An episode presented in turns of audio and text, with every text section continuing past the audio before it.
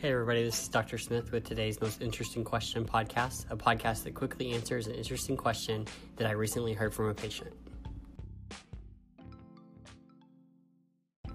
Today's most interesting question When can my child have a pillow in bed?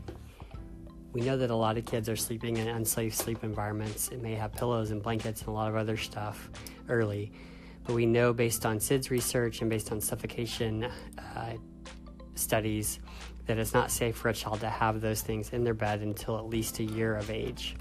And so we recommend that they have a really boring sleep surface with a sleep sack or other um, wearable blanket up until a year of age, and then you can transition over to a looser blanket and a small pillow. Another thing I get asked about is the loveys that babies can sleep with, and I really don't recommend those until a year as well because I feel like it can function just like any other um, thing in the crib and can be a suffocation risk before that age. So maybe bad news may not be what you want to hear, but I really think that's the right thing to do is to wait.